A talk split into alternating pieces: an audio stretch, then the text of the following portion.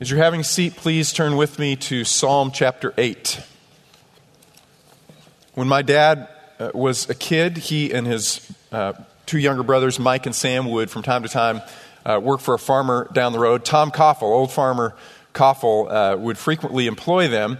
And old Tom Koffel was an interesting character. He was blind in one eye. And so when they would work for Tom Koffel, he would set them up and tell them what the work was for that day, and then he would take out his glass eye and he would put it on the fence post. And he would tell them, "I'm watching you, boys. So if you're lazy, I will know." You know, that just freaked them out. I mean, absolutely freaked them out. I remember hearing that story thinking, you know, I wish when my kids were little I had a glass eye. What a great trick, right? Tom Koffel didn't have to be physically present because his eye was there. And he was keeping an eye on them and watching them. Did you know that ancient Near Eastern kings used to do something similar? They would set up images of themselves all over their realm. And the idea was this: if they could not be physically present, their image would represent them. Their image would be watching over the people. Their image would represent their values, their laws, their regulations, their authorities, their priorities. It would represent all of these things in their absence. Do you know that our God has done the same thing? In a sense, in his absence, he has left something behind to represent him and his laws and his priorities and his values. You know what God has left behind? You and me and us. Right? We are God's leave behind to represent him and his authority and his power and his priorities and the things that he loves on earth, in a sense, in his physical absence. I want you to read with me in Psalm chapter 8, beginning in verse 1. David writes, "O Lord, our Lord, how majestic is your name in all of the earth. You have displayed your splendor above the heavens. From the mouth of infants and nursing babes even, you have established strength because of your adversaries, to make the enemy and the revengeful cease. When I consider your heavens, the work of your fingers, the moon and the stars which you have ordained, what is man that you take thought of him? And what is the son of man that you care for him? And yet you have made him a little lower than God. You crown him with glory and majesty. You make him to rule over the works of your hands. You have put all things under his feet, all sheep and oxen, also the beasts of the field, the birds of the heavens, the fish of the sea, whatever passes through the paths of the sea. O Lord, how majestic is your name in all of the earth." David says, when I contemplate the grandeur of all that you have created, and I think of myself individually, I think of us collectively, David says, we are so small and insignificant in comparison to you, O God, and yet you have crowned us with glory and honor and majesty. And you've left us behind to rule and to reign over all of your creation, to represent you on earth. God, that's more than I can even contemplate. Or as David says in Psalm chapter 139, "You form my inward parts, you wove me in my mother's womb. I will give thanks to you, for I'm fearfully and wonderfully made." God, I acknowledge there is something unique and remarkable and special, not just about me, but about mankind. In theological terms, it's what we describe as the image of God. The image of God in man is absolutely and certainly one of the most important theological concepts in the entire Bible. Right? It's introduced to us from the very beginning. Genesis chapter 1, God speaks. "Let us make man in our image according to our likeness." God created man in his own image. In the image of God, he created him. Male and female, he created them. 4 times God says, you want to know what man is? This is what man is. Man is the image of God. You want to know what's most important about man? It's the image of God. What does it mean that man is made in the image of God? I'm going to give you 4 things this morning that we're going to discuss. First, we have the capacity to relate to God and others. We can be in relationship with God in a way that no other creature can. And because of that, we can also be in relationship with one another. We can reflect God's glory in our character or in our personality. We radiate God's glory in our form the way God has made us. And the result of these three is that we have the capacity to represent God's purposes, God's plan, God's intentions, God's will, God's desires on earth. When He is not physically here, we are the representation of God. So what does it mean that we can relate to God and others? Well, John chapter 17, verse 3, Jesus says this, "This is eternal life, that they may know you, the only true God, and Jesus Christ whom you have sent." Jesus says, this is eternal life. Remember, eternal life in John's theology isn't just duration. It's not just a long life, but it's a quality of life. As we discussed when we were talking about the Trinity, it is the life that is shared between Father, Son, and Spirit, right? That shared perfect relationship is eternal life. It's life of, literally in Greek, that future age that we are drawn into and we get to experience because we belong to God. That's what God made us for, to know and to experience that kind of life, eternal life, the life of God, to be drawn into the life of God. The result is, consequently, we can have deep and abiding relationship, not just with God, but with one another, because we all are made in the image of God. And so there's something that we can enjoy that other creatures can't enjoy, a depth of relationship. In Genesis chapter 2, God says, "It is not good for man to be alone." Now remember, God has been saying about his creation, it is good, it is good, it is good, this is really good. And then he looks at man and he says, not good, right? Not good at all. And why was it not good? Well, certainly the job was too big for Adam to do alone, but it wasn't just that. It wasn't just that Adam was kind of lonely. It was that Adam was incomplete, right? Because we are incomplete without human relationships. This doesn't mean, singles, that every person has to get married. That's not what it means. It means that as a human, to be fully human and to fully represent the image of God in you and in us, we have to be in relationships with one another. That's what we were designed for. And when we are isolated, we get weird. Okay? When we are completely cut off and isolated, our personality doesn't develop as it's supposed to develop. We are not who God designed us to be. We were designed to be in relationship with God and in relationship with other men and women.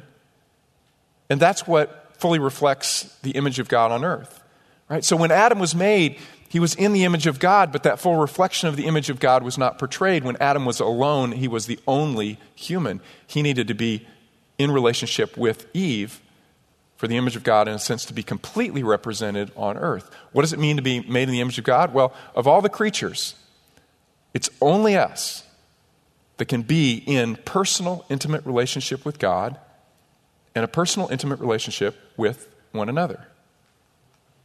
Second, to be created in the image of God means that we have the capacity to reflect God's glory in character, or in personality, we might say.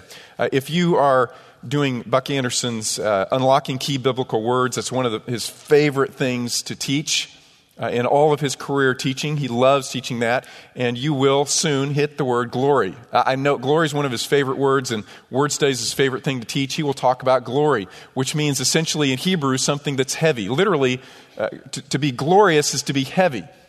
So when you glorify God, what are you doing? Well, you're making God's name heavy or weighty or substantial. Right? Because his name is substantial, and you're going out and making sure that people understand that it is substantial, but literally it is something that is heavy. And notice I say we reflect God's glory. We don't have glory in and of ourselves, or we don't have weightiness or substance in and of ourselves. We have borrowed glory. We are like the moon, and God is the sun, and we are reflecting or radiating who God is. God's character, God's personality, the beauty of who God is. It says in 1 Peter chapter 1, "As obedient children, do not be conformed to the former lusts which were yours in ignorance. Instead, be like the Holy One who called you.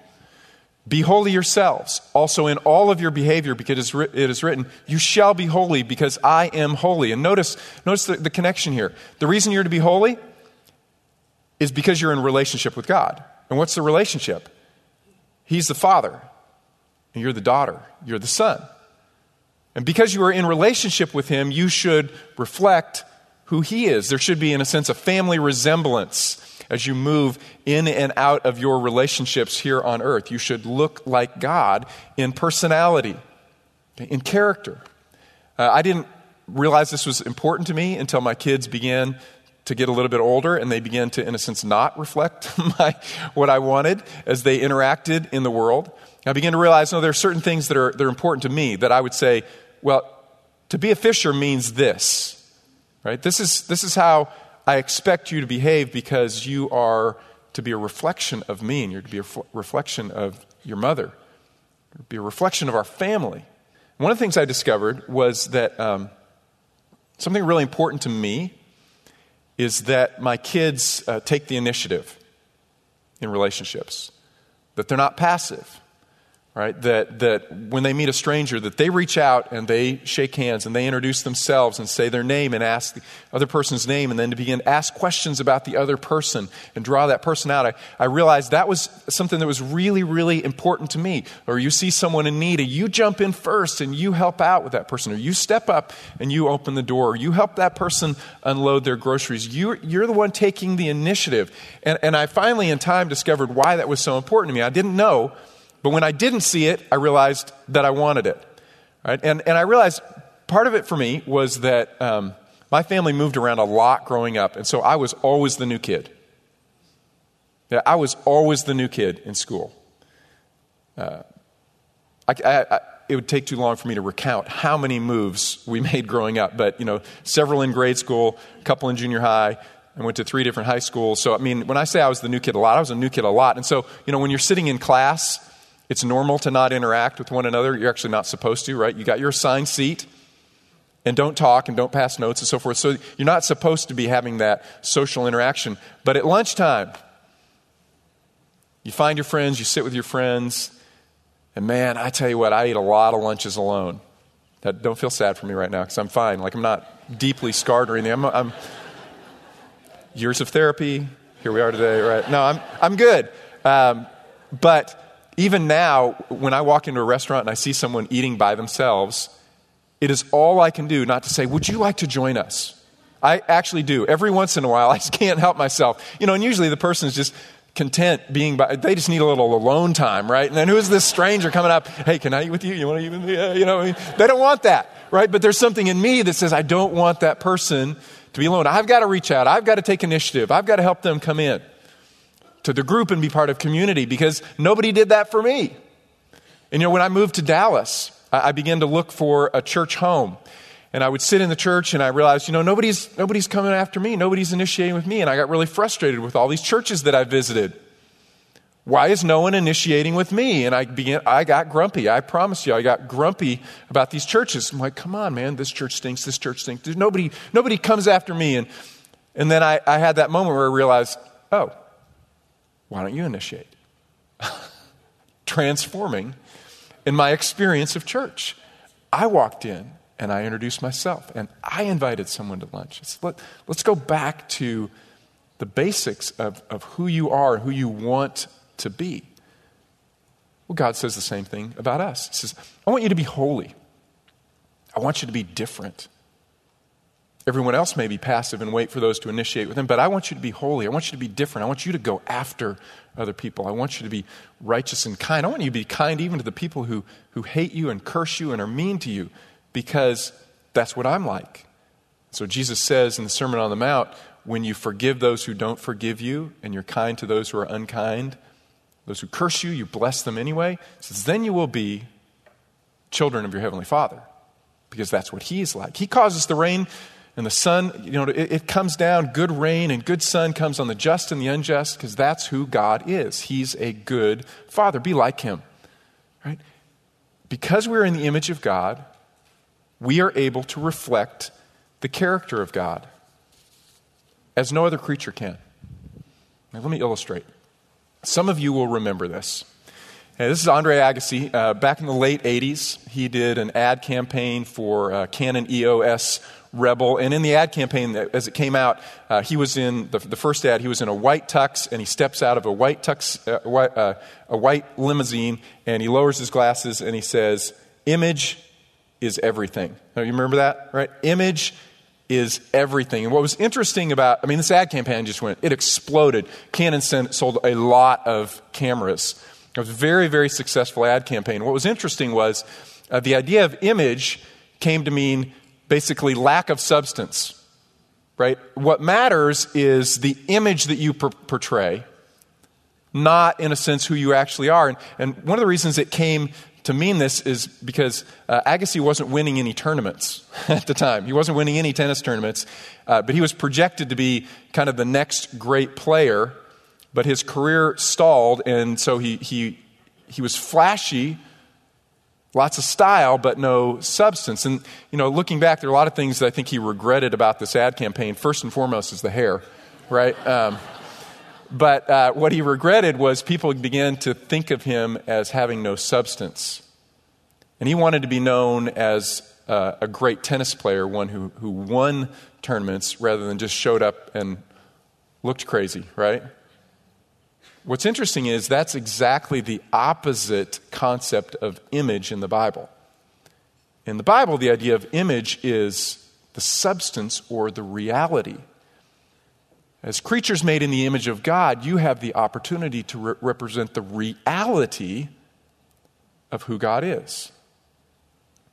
Third, because we're made in the image of God, we can radiate God's glory in form. Remember, the word glory means something that's heavy or weighty. It also means something that is beautiful or brilliant, right? Something that's beautiful or brilliant. Now, let's go back to this idea of image again. The word image occurs actually 17 times in the Old Testament. And in all but two of those times, it actually refers to a physical image or a physical form. Okay, the idea is this. God has given you a form. I'm talking about your body right now. Right? God has given you a form that can actually radiate the beauty of God. God has given you a form, a body that can actually radiate the beauty of God. Let me illustrate. Book of Exodus. But whenever Moses went in before the Lord to speak with him, he would take off the veil until he came out. And whenever he came out and spoke to the sons of Israel, the sons of Israel would see the face of Moses. The skin of Moses' face shone. Okay? Literally shone. And it shone so brightly that it frightened them. They'd never seen anything like that. Why? Because they'd never seen the glory of God. But Moses had seen the glory of God. All of the glory of God? No, just a glimpse in a sense, just a shadow. But just that shadow was enough that it literally made Moses glow. Moses would glow in the dark. Can you imagine? So Moses walks out of the tent in the evening and there's Moses. You know, you can follow him through camp if you don't have a lamp. I mean, he's radiating. Why? Because God gave him a body that could absorb the very beauty of God. The beauty of God is absolutely and utterly brilliant. Daniel chapter 12. Daniel's told by the angel that in the end, those who have insight will shine brightly like the brightness of the expanse of heaven, and those who lead the many to righteousness like the stars forever and ever. I believe the angel was speaking literally. Because you were designed for this, the form that you were given, the body that you were given, although it may be broken now and may not be brilliant now, that's what it was designed for and that's what it will be. You were given that form. We radiate, or we can radiate, God's glory in our form. The result of these three things, right? Being in relationship with God, reflecting the character of God or the personality of God, radiating even the very beauty of God in form, results in the fact that we can represent God's purposes on earth. Right? That's what we were designed to do, to represent the purposes of God on earth. I want you to read with me again Psalm chapter 8, verse 4.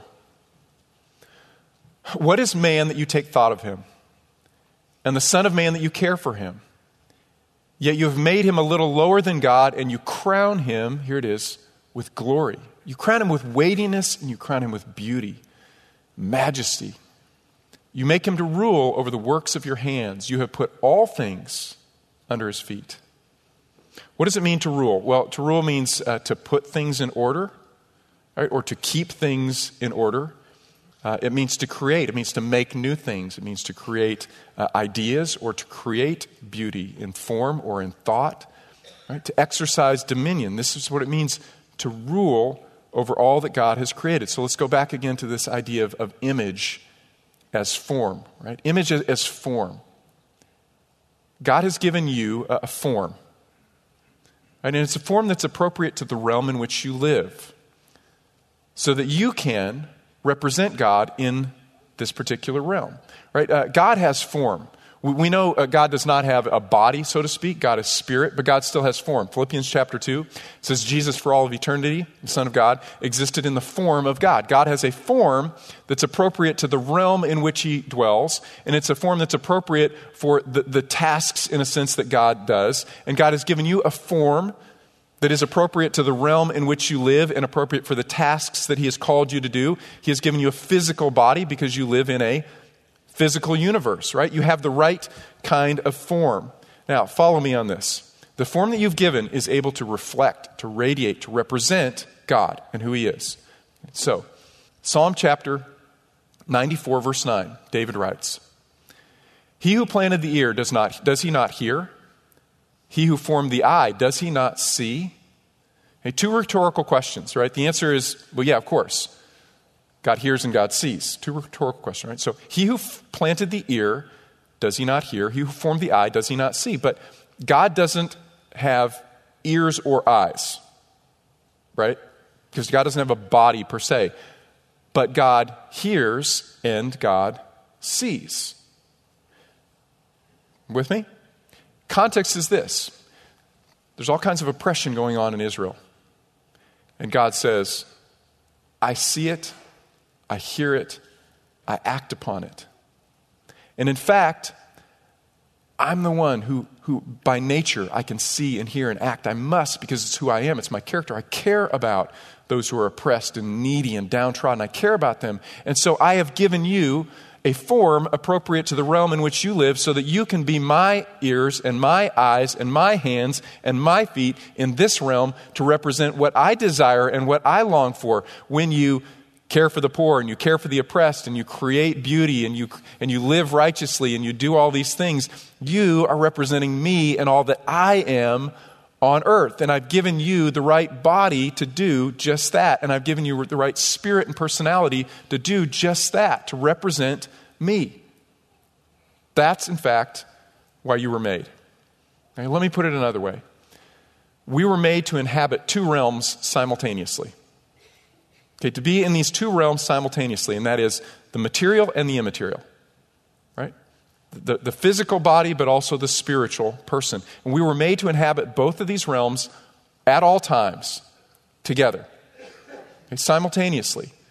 That's why God made you as God made you. So when God made Adam, what did he do? Well, he reached down into the dust of the earth. The word for earth in Hebrew is Adamah, from which we get the name Adam, right? So he reaches down into the dust of the earth and he makes the form of Adam. And I promise you, Adam was beautiful. I mean, physically perfect.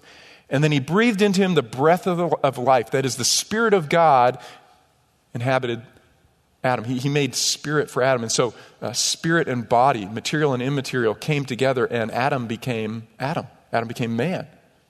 Okay? Body and spirit united together. That's what man is. So in 1 Corinthians chapter 6, Paul will write this. Do you not know that your body is a temple of the Holy Spirit who is in you, whom you have from God, and that you are not your own?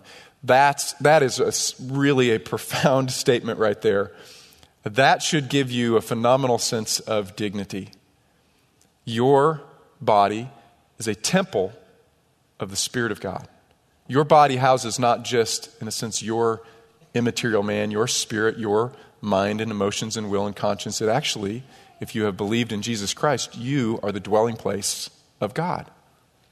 Wow. That's why it matters what you do with your body, because what you do with your body is a spiritual exercise, because you're always spiritual and physical at all times. Okay, that's biblical anthropology. Okay, that's a biblical anthropology. And one of the things I've wanted to emphasize in this series is basically relevance, right? So the issue is, so what? All right, so we've kind of briefly talked through a biblical anthropology. Why does it matter? Now we've got new theological data to write in the backs of our Bibles. Right now, okay, we did Trinitarianism, and we're going to do sin later, and we'll do salvation, and now we've just talked about anthropology. But so what? All right, so what? So for a moment, what I want to do is I want to show you the relevance. I want to talk about gorillas in the girls' room. Okay, I want to talk about gorillas in the girls' room. This is Harambe. If you've been reading the news at all, This was Harambe. Harambe was a 450-pound western lowland gorilla, and up until a few weeks ago, he lived in Cincinnati Zoo. Hopefully, you've been following this story. There was a 4-year-old boy that somehow got into the gorilla habitat, and the zookeepers heard the people calling out, and so they rushed over the habitat and they called. There's a signal that they can do that calls the gorillas out of the habitat and back into the cages, but Harambe didn't respond. He got really agitated when he saw this 4-year-old boy, and so he went over and he grabbed the 4-year-old boy. And so he's got a hold of the 4-year-old boy, and they're trying to figure out we can't go in and get him out of Harambe's arms. I mean, the zookeepers are simply not strong enough, so they thought we could tranquilize him, but if we tranquilize him, it's possible that he will not pass out before he just tears this child limb from limb. And so they shot Harambe, and they killed Harambe. They made a decision that the life of the human child was more important than the life of the gorilla. And we can ask ourselves, well, why didn't they reason with him? Right? Why didn't they call in, hostage rescue for hostage rescue thing, so that, and they could say, Harambe, step away from the boy, right? We want to appeal to your conscience. It's not good to hurt children. It's a bad thing. And you know that, Harambe. And so we're appealing to the good side of your gorilla-ness, right? Or what did they threaten him and say, we're going to cut off your banana allotment unless you quickly release the child, right? Or entice him and say, Harambe, we're going to offer you more bananas. We want to reason with you and appeal to your conscience. We'll get more bananas this week if you just release the boy, let the boy go. Well, they didn't do any of those things. Why? Because Harambe is a gorilla. Now, I acknowledge we share a lot of genetic code with primates, but they're not human, right? And so God didn't make them in his image, right? God never said to the animals, he didn't say, you are morally responsible for your behavior. Right? He didn't say that. He didn't expect that. We don't expect that. We expect animals to go out in the wild and they're going to kill and eat each other. And we don't say, there are laws against that. Stop doing that. Stop fighting. Stop killing each other. Sharks, stop eating smaller fish. We don't do that, right? We don't hold them morally responsible. Why? Because they're not morally equivalent to us. Now, interestingly, not everyone really agrees with that. So on change.org website, there was a petition that went out that was designed to get justice for Harambe, which I say, what does that even mean? How do you get justice for a gorilla? Because if the gorilla had killed the child, would we have said that it was a moral decision that the gorilla made to kill the child? No, we wouldn't. Why? Because it's not in the image of God. It's not in the image of God. So human rights, a right to life, is more important even than animal rights. Not saying animal rights are insignificant, but they're not nearly as important because we are the only creatures made in the image of God. Okay? That's biblical anthropology in the news. Now, let's talk about the girls' room for a minute, right? Okay. Who gets to go in with Wonder Woman? We would say, most of us, I would probably say, just the girls, just the women, right? But that's not where our culture is moving. Our culture is saying, the rhetoric is this: you were assigned a gender at birth. I don't know, I haven't dug down deep enough to figure out who assigned it to you. I guess your parents, but they didn't really choose it either, did they? But you were assigned genetically a gender at birth, but you don't have to accept that. You can choose your gender. Right? Now, I want to say this. Hear me very clearly. If you have a friend who's wrestling with confusion over their gender, love your friend. Love your friend. Believe truth, speak truth about who they are in the image of God, but love them. Love them. Love them and accept them. I'm not saying accept and agree with all of the choices or how they're feeling even, but love your friend. And don't be surprised, men and women, that our culture thinks differently than we think. Don't be surprised. Because what's happening in our culture, and I promise you, it happens in every culture, is that cultures move further and further away from God. It just takes time, but it happens. And they stop listening to the voice of God. And if you don't listen to the voice of God, you don't know who God is. And if you don't know who God is, then you can't know who you are, right? You can't. Because the most important thing about you and the most important thing about your friend who may be struggling with wondering what their gender is that they're in the image of God. That's the most important thing. But you can't understand the image of God if you don't understand God. Because as we said when we discussed Trinitarianism, we are a reflection of the nature of God, which is Father, Son, and Spirit, co-equal, co-eternal, but distinct and different. God didn't make two men or two women. God made male and female, right? In the image of God, both in the image of God individually, and individually valuable to him, but very, very different.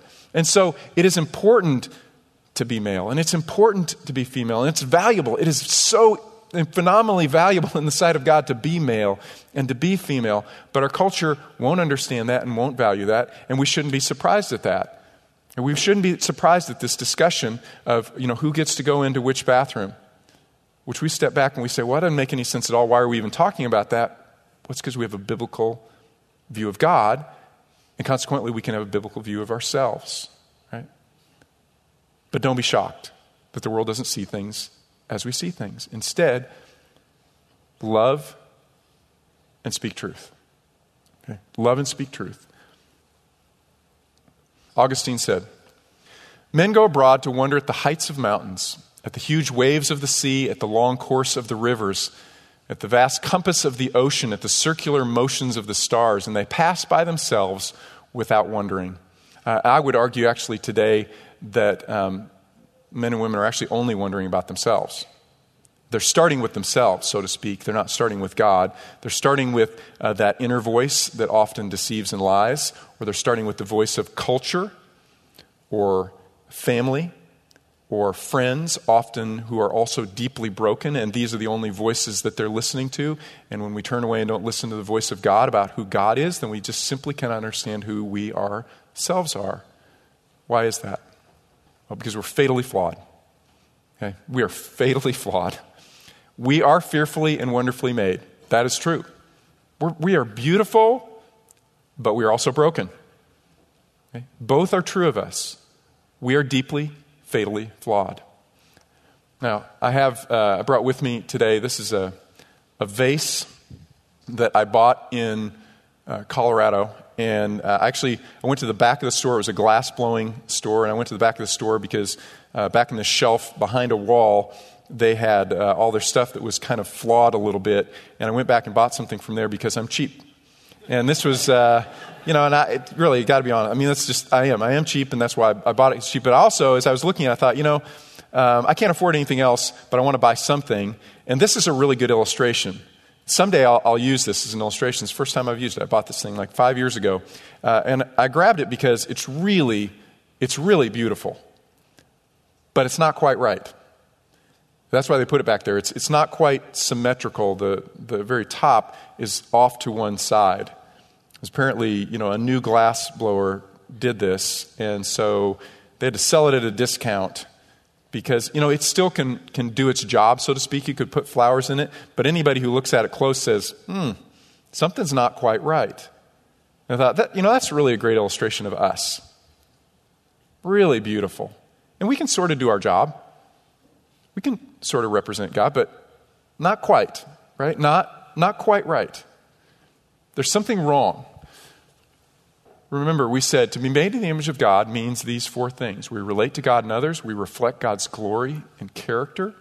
We radiate God's glory and form. And the result is we can represent God's purposes, God's plan, what God loves. But I want to ask you, how well are we doing at this? Relationship with God. Well, for much of the world, they reject the idea of God outright, or their faith in God is a God that they've created themselves. It's idolatry. It's not really who God is. And how about for those of us who believe in God as he actually is, as he's revealed himself in the Word? Even my best quiet times, well, they come to an end. And even when I really feel like I'm doing my best with the Lord, there are things that I'm clinging to and holding on to that I'm not actually releasing. And I can't see God face to face as I really long to. I get little glimpses of it from time to time. We're in the middle of worship and I'm really caught up into it and enjoying it, but then again, it's gone. And how are we doing with others? Well, our news is completely filled with wars, right? And racism and divorce. Okay? On earth, we don't really do that well with one another. Reflecting God's glory and character. If it's love, joy, peace, patience, kindness, goodness, faithfulness, gentleness, self-control, maybe 1 out of 9 I did yesterday. I don't. I often reflect a character that I'd like to set aside. I often choose sin rather than choosing God. How are we doing on radiating God's glory and form? Well, for just a few of you look better this year than you did last. But, I stand up here and I watch you and you're just it's going downhill. Except for a few of you who are 18 and you're still barely on the upside, but give it a year. You're racing right behind the rest of us. The form is degenerating and it's diseased and it's dying. It's like we're back in Ecclesiastes, right? That's depressing. How are we representing God's purposes? Well, often we just want to represent our own purpose. We want our kingdom, not God's kingdom, right? Because we are fatally flawed. Hey, we're broken. We're broken. It has been used to be said that you should read the Bible with one hand and then the newspaper with the other. I would say, read the Bible and then see what's going on in art and movies and the Facebook threads, and read culture and read culture through the lens of the Bible. Look at it. Maybe one of the things that you have noticed that I have seen is that these dystopian novels, that's a really popular genre of fiction right now. So Divergent, Hunger Games, a couple of illustrations of those, right? I was watching one of these movies last night with my kids, and I stopped in the middle. I'm like, okay, let's have a theological moment. So I just, I punched pause and so, let's talk about this and let's think about this. So, you think about all of these dystopian things. The theme is kind of like this. It's the adults in the room have messed things up, right? The adults have created this chaotic and oppressive environment, but fortunately there are some kids around or some young people around who are really pure in their motives and they're unpolluted and they're going to rescue us and they're going to rescue us out of this chaos. And, my son interrupted me at that point in time. He goes, "Dad, see, that's right. Your generation has done this to us." He said, "You've left us trillions and trillions of dollars in debt." And he starts going, "Hold on a second." I said, "Yes, you're right. But the fact of the matter is, every generation has done that for the next generation," right? And those kids, they're actually not pure. They're actually selfish, greedy adults in the making, and they're gonna do the same thing to the next generation after them. I said that's what's missed in this whole move from dystopia to utopia, because the parents are broken. You're right. We just saddled you with a lot of debt and chaos. You're right, but you're broken too. And your generation is going to do the same thing because we are all fatally, and I chose that word intentionally, we are fatally flawed. What happened to us? Well, this is what happened. The first man, he made a bad choice. The first woman was deceived. And together, they disobeyed God, but Adam was held responsible. And we're told that they died in that day. They didn't physically die, but they were cast out of the garden, right? So they were separated from God, who is the source of life, perfect life being body and spirit completely united and unified, but instead their spirit is separated from God's spirit. We don't have life in ourselves. Life's a gift from God. That's what it means to be alive fully. So they're separated from God. They go out of the garden. They're separated from themselves, from one another, right? They're arguing and fighting, and there's conflict in their kids. Even in themselves, they don't have peace any longer, right? That's what death means. Death means separation. A few years later, they physically die, which is another separation. It's the material from the immaterial man is separated. Right? That's what death is. You know what? Death is completely and utterly unnatural for humankind. Everybody dies, and so we tend to think it's natural and normal, but it is not. Death is unnatural. We were made for life. But this is what happened. Romans 5 says, through one man's disobedience, the many were made sinners. Or as Paul says in 1 Corinthians, as in Adam, all die. In other words, you're born dead. Zach's going to talk some more about sin in a couple weeks, but you're born dead. The reason that you commit sins is because you're born a sinner. Right? You don't become a sinner as you start sinning. You're born with this bent to say, I don't need God, I don't want God, and here is our hope. Our hope is that we will actually be fully restored. Right? That's our hope. In the Christian literature that I read these days, kind of some of the popular stuff, I read it periodically, and I have to set it aside because especially in the sanctification literature, there's a phrase that I see running throughout, and it's this idea. It's the real you, right? The real you, quote unquote. The real you really loves God. The real you loves others. The real you longs for righteousness. The real you will do what's right. The real you, the real you, the real you. And I go, I don't even know what that means. Because you know what the real you is? That thing sitting right in front of me. That's you, okay?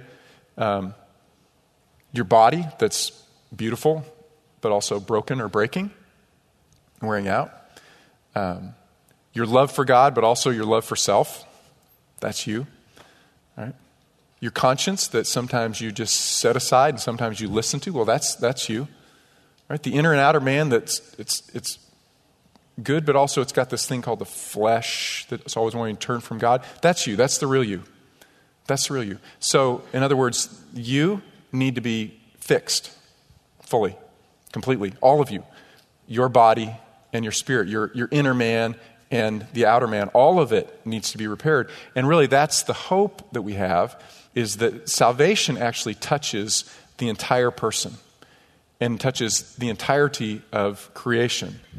Again, we'll talk about the doctrine of salvation in a few weeks, but let me just point out a couple words that are tied to salvation. Right, there are many analogies that are given for salvation. Two of them are regeneration and reconciliation. To be regenerated means to be born again. That applies to us spiritually, right? We're born spiritually dead, our spirit separated from God. To be regenerated means our spirit is once again reunited to God. But also regeneration refers to us physically. Jesus talks about the regeneration as the future age, right? The regeneration is when God puts your body right and puts all of the universe physically right, right? Everything physically is also reborn and restored. This is what Daniel is talking about. You know, in those final days, those who lead many to righteousness are going to shine like stars, literally. Wow. We will look like our perfect selves physically. We will be restored perfectly spiritually, right? In right relationship with God. That's reconciliation, right? Born dead is also born alienated or separated. We're told that we're born as enemies of God, but we need to be friends of God. So the moment that we believe in Jesus Christ, that thing that separated us, the debt of our sins that made us enemies to God, that debt is removed and we once again become friends of God, reconciled to God. But we also have the opportunity to be reconciled to one another. Men and women, this is, it's the hope that we hold, not just personally, right? I've believed in Jesus, and so my debt of sins is removed, and I have eternal life. It's the hope that we get to give to the world. Our calling, church, is to show the world just a foretaste, just a foreshadowing of what it will be like when God makes mankind all that mankind was designed to be, right? We're to give a little taste, a little foreshadowing of that. So when we forgive when others have harmed us and wronged us, we're like our Father in heaven. We're giving him a foreshadowing of what is to come. When we love the unlovely, we love the unkind. When we take the initiative and we're not passive and waiting for others to come to us, but we reach out and we do good and we speak truth, right? And we live in community with one another, even when we don't necessarily fit naturally with personality. We say, well, I might not really like him a lot, but I can choose to love. And they see the way that we relate so differently to one another. It's this foreshadowing and this foretaste. And I will tell you, that is what our culture is longing for right now. They want to be a part of that kind of family or that kind of community. Restored humanity. And what humanity was designed for originally. So let me give you an application. Again, I want you to memorize a couple of verses this week. Psalm 139, 13 through 14. For you formed my inward parts, you wove me in my mother's womb. I will give thanks to you, for I'm fearfully and wonderfully made. I want you to memorize that and meditate upon that and spend some time just giving God thanks and praising him for the way that he made you. Your body may be broken or breaking, but you still have capacities and abilities to represent God, to reflect his character. Even in a body that may not work exactly like you'd like it to work, you can still reflect the very character and nature of God and who you are. So I want you to meditate upon this truth. What does it mean for you to be made in the image of God? Second thing I want you to do is I want you to really consciously begin to look at the people around you as you walk through life this week and think of them first, made in the image of God. Okay, there's nothing more important in a sense about each and every person you see than the fact that they're made in the image of God. Doesn't matter if they're black or white or yellow or red or tall or short or male or female, so much as it matters, they're made in the very image of God. And how does that change your attitude or your perspective toward them? Does it change maybe the respect that you might show them? C.S. Lewis wrote, the dullest and most uninteresting person you can talk to may one day be a creature which, if you saw it now, you would be strongly tempted to worship. Just as the Israelites were amazed at the glory of Moses because he was brilliant and beautiful, such will that person be, even as C.S. Lewis says, the dullest and most interesting. So as you walk through life, think, made in the image of God. Let's pray. Father, I thank you for the dignity of being the only creatures that are made in your image, that can be in a deep and personal and abiding relationship with you and with one another. Thank you, Father, that we have the privilege of reflecting who you are and what you love, representing you on this earth. And I pray, Father, that as we do so, other men and women would be drawn into this community of faith and trust and hope in you. It's in Christ's name we pray. Amen. God bless you. Be a blessing this week.